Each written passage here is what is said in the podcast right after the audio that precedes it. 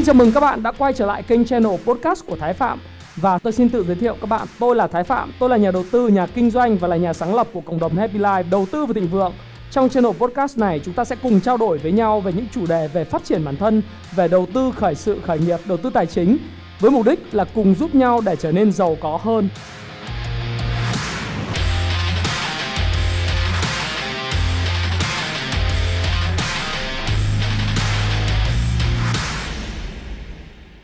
Ngày hôm nay tôi sẽ chia sẻ với các bạn về một chủ đề. Chủ đề này chắc chắn là được rất nhiều quan tâm của các bạn trẻ Đó là các bạn vào công ty đi thực tập Các bạn làm bán thời gian hay bạn vào công ty làm full time Là để chơi, để học hay là để cống hiến để làm bởi vì sao tôi lại nói về chủ đề này? Đây là một cái chủ đề nó được truyền cảm hứng từ cái câu chuyện tôi đã nói chuyện với lại khá là nhiều những cái bạn trẻ phỏng vấn và xin việc và Happy Life, cũng như là trước đây tôi vào cái công ờ, ở công ty của mình, tôi đã phỏng vấn khá là nhiều những bạn trẻ và tôi thấy rằng các bạn rất là bị ảo tưởng.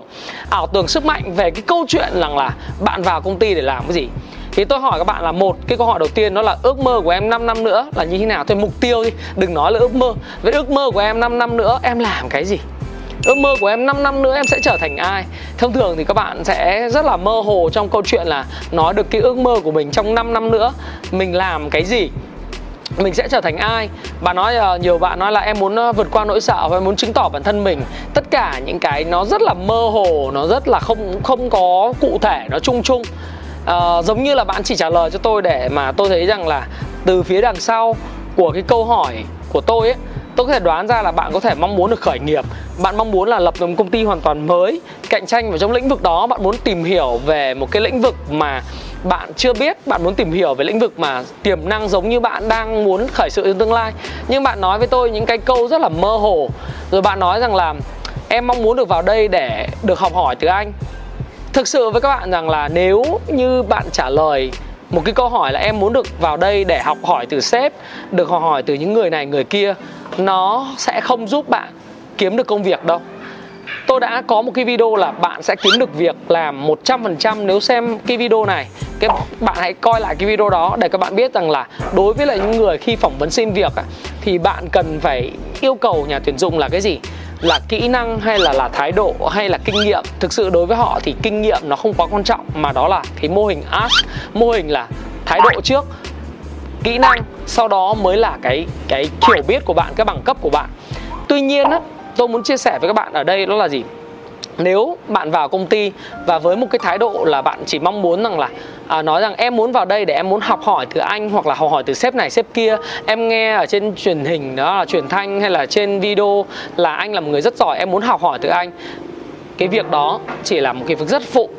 Người tuyển dụng tuyển bạn vào mục đích không phải là để bạn học hỏi người ta để trở thành một cái phiên bản giống như người ta. Không phải như vậy bản chất của một công việc đó là sự trao đổi giữa việc là bạn có cái kỹ năng, có một cái chuyên môn nào đó để đánh đổi, lấy một cái công việc là bạn được trả lương, được trả thu nhập theo cái cái sức lao động của bạn. Việc học đó là việc đương nhiên, nhưng mà nó không phải là mục tiêu của việc chúng ta kiếm tìm một công việc.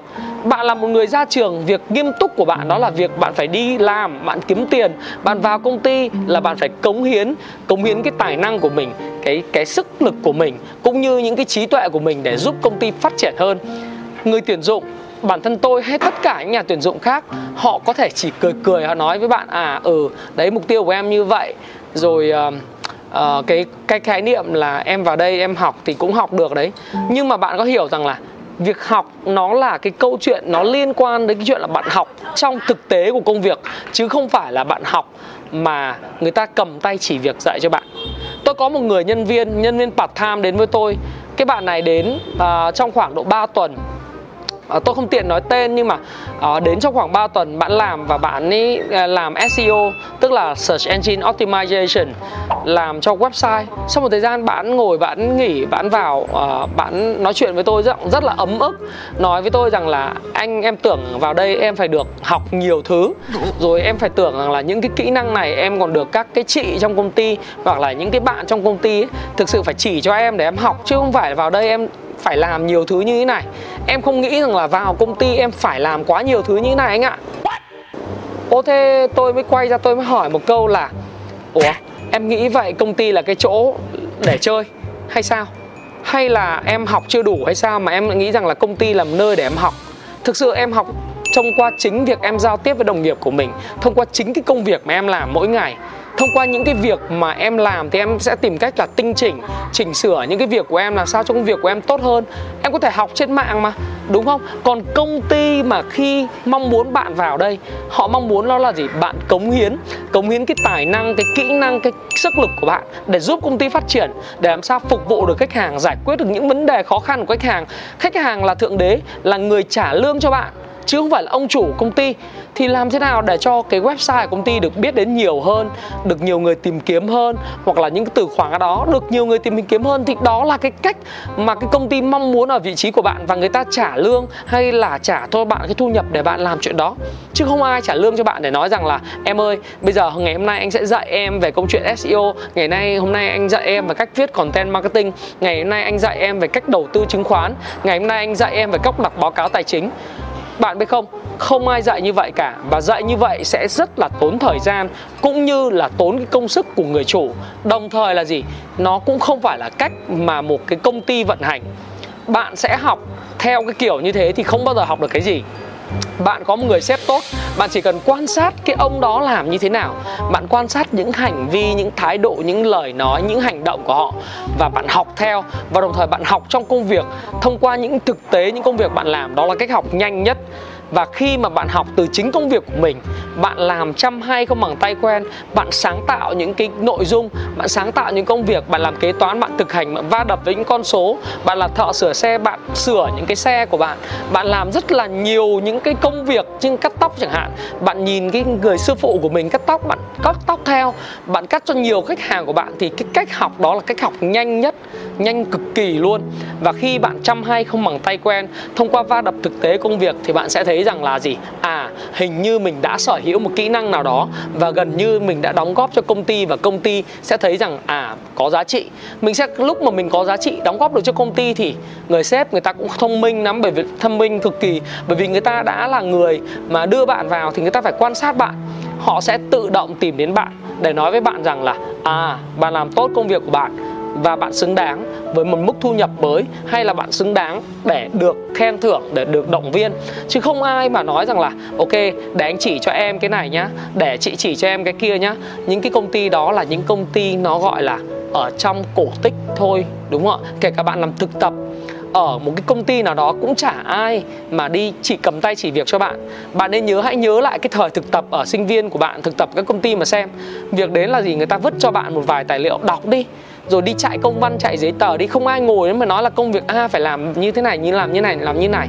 Rất là hiếm. Trừ khi đấy là người sếp trực tiếp của bạn được ra hướng dẫn cho bạn làm những việc đơn giản. Còn lại sau khi người ta hướng dẫn bạn phải là người làm và khi mà bạn làm rồi ấy, bạn mới thấy rằng thái độ là thứ quyết định đến sự thành công của bạn. Bạn chịu trách nhiệm 100% với lại cuộc đời của bạn.